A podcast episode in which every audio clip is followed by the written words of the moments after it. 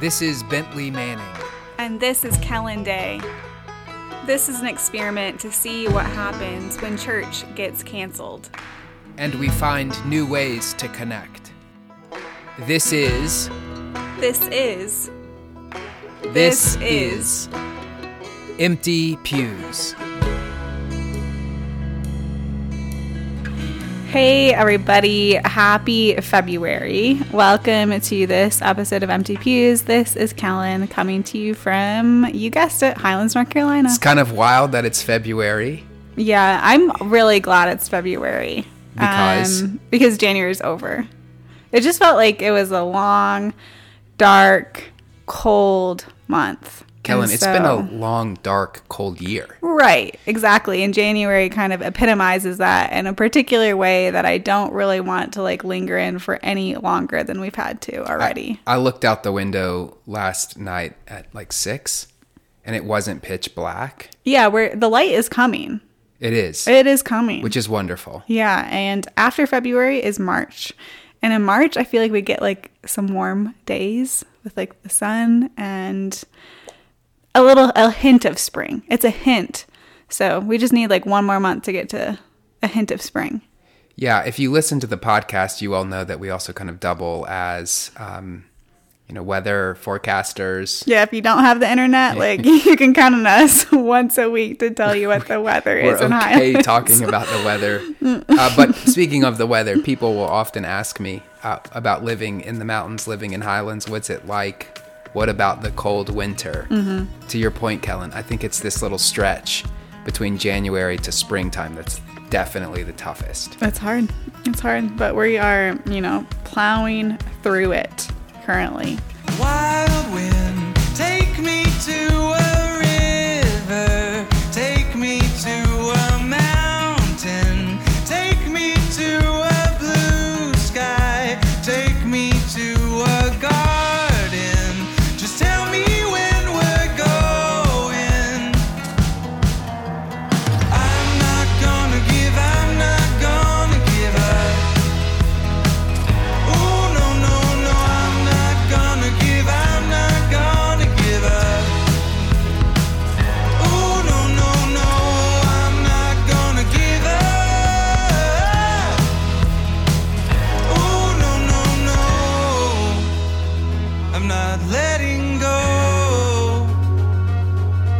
just yet.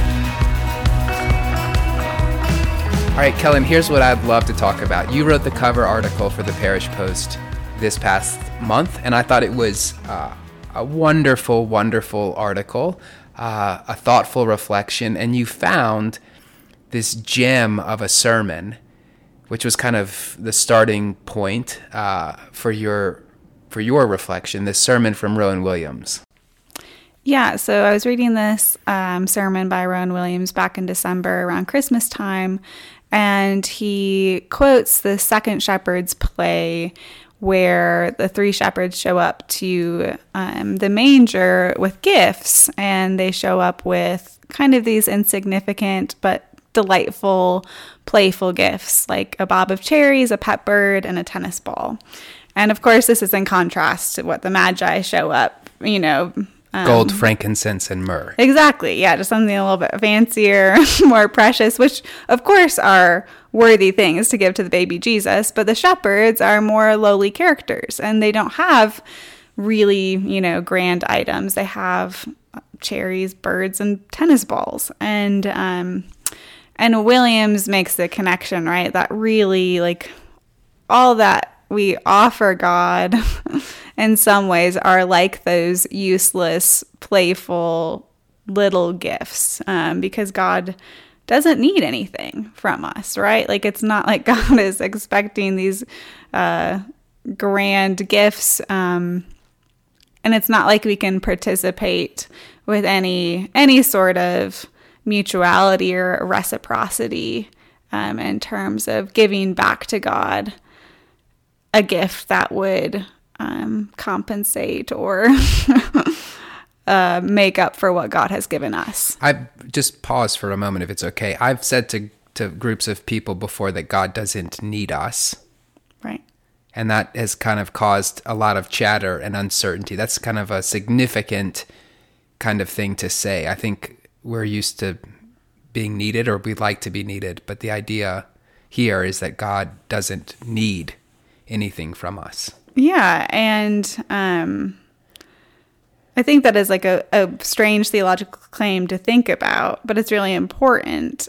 It doesn't mean that God doesn't want us, right? Right, Like that's a different that's a different claim, and I think God absolutely does want us, does love us, um, and delights and loves these small offerings that we are able to give back to God out of our own delight, our own joy, our own sense of gratitude for the gift that God has given us. Um, so, you know, Rowan Williams talks about like those types of gifts, like compared to the shepherd's gifts, are our rituals and our prayers and the art we make and the songs we sing. Like all of that, uh, on one hand, is like playful and useless, but so important to offer to God because we are amazed by God's gift and want to respond to it, and God delights in those gifts.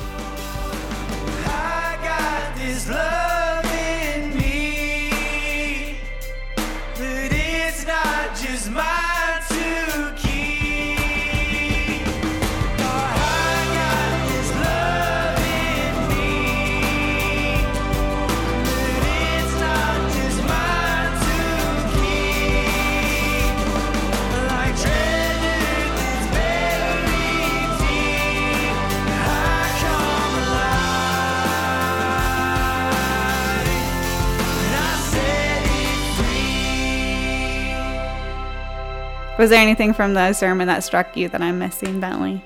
No, I don't. I don't think so, Kellen. I mean, I, I think uh, it's a. You did a great job at summarizing uh, Williams' work there. Um, I think another part of this that that you that you mentioned in the piece is that it's a natural response, right? It's a joyful response as human beings to want to offer our gifts to God, right? It's a it's it's it's normal, and and God's okay with that. Right. Yeah, and in turn, like the art we make, the songs we sing, right? Those things are our offering to God out of gratitude. And they, in turn, you know, Rowan Williams says they um, liberate our joy.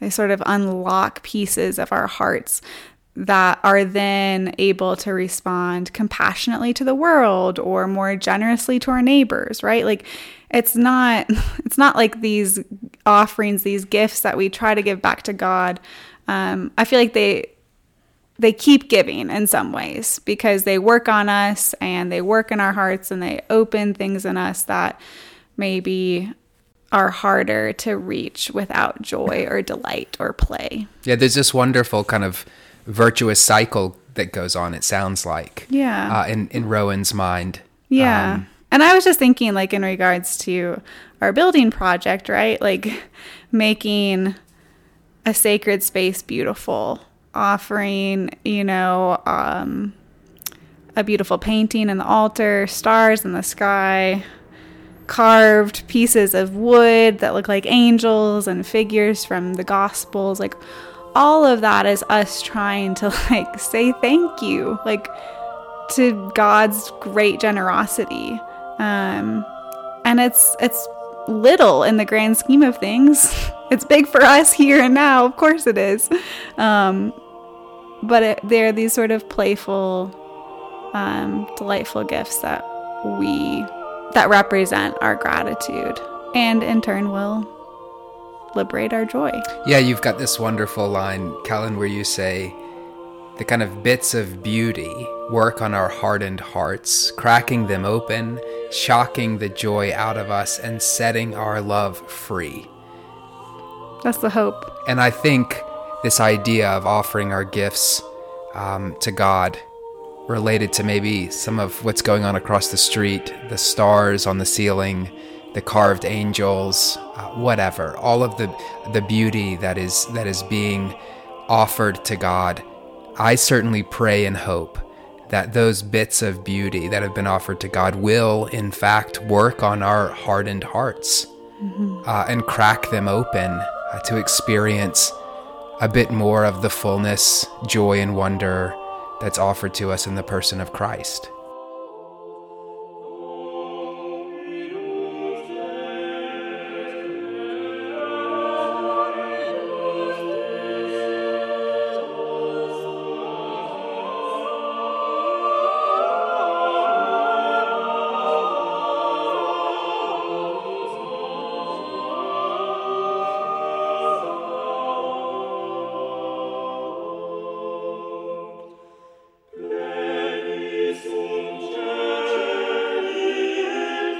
So, this Sunday's gospel text is still from the first chapter of Mark. It's right after last week's story of the synagogue in Capernaum. Um, Jesus goes back to the house of Simon and Andrew, and Simon's mother is sick in bed. Jesus heals her and takes her by the hand, um, and she starts, you know, serving them.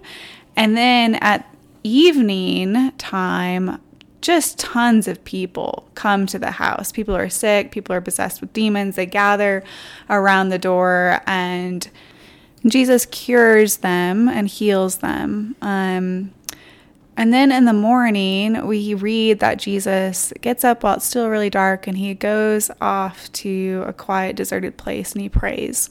And then his companions come kind of looking for him, like, Where are you? What are you doing? Everyone's searching for you.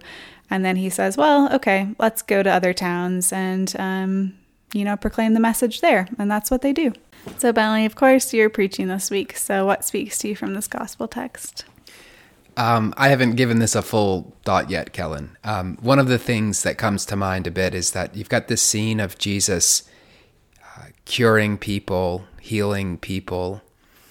And I'm just reminded of a spiritual truth uh, that I've that's been passed on to me, uh, which is that you know Jesus doesn't assume to know what's wrong with other people. That these people approach him and say, "I've got this thing that I'd like you to help me with," and I think there's just a a, a wonderful reminder um, in this gospel reading that that Jesus kind of invites us to to think seriously about the ways in which we want to be healed, uh, made whole, um, and doesn't assume that he knows that. But but the folks that are coming to him are clear that they've got some things that that they need help with. Um, that's one thing that comes to mind. Just uh, just kind of at first blush, Kellen, what are you thinking about with this reading from Mark? I think that's a lovely reminder um, that, you know, part of the work of healing is our own work.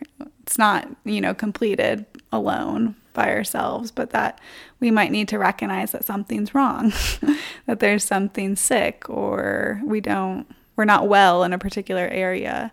Um, and then being able to ask for healing. I mean, I wonder how many of us do that on a regular occasion. I'm struck by um, the part of the text that says, you know, like everyone in the city came to the door where Jesus was, like just so many people. I mean, obviously, it's probably not like thousands and thousands, but like the whole town heard, right? The whole town heard about Jesus and they just like came to the door. Um, and I mean, just which goes to show like there's need, like everyone has need, like everyone has those places in ourselves that aren't well, that aren't whole, and that need someone to heal them. Um, Kellen, I don't know if I've got a whole lot to add to that. Um, I think all I want to say uh, in response is that uh, the church um, and our worship and encounters with God will not be that interesting or remarkable if if you show up kind of thinking that you've got everything figured out. Uh, but if, like the crowds that came to Jesus in this gospel story, you trust that there's still more that God might um, be able to offer you, um, ways in which God's grace can permeate through your life more deeply, uh, then everything is waiting for you uh, in and through the person of Jesus. Um, and uh, if you're not perfect yet, uh, maybe like this story highlights, know that if you are uh, part of a Christian community, uh, know that you've uh, found good company with a bunch of people that are willing and ready to admit and recognize that they're not yet perfect. Sleep lay a house of stone, but never alone. You can make a tender one. Your sound wakes my mind for your morning song. Many rushing waters come breaking like the morning My heart is yours.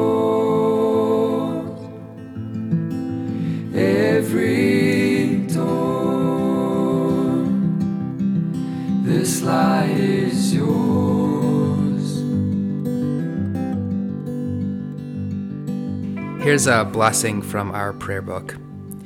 The Almighty Lord, who is a strong tower to all who put their trust in Him, to whom all things in heaven, on earth, and under the earth bow and obey, be now and evermore your defense, and make you know and feel that the only name under heaven given for health and salvation is the name of our Lord Jesus Christ. Amen.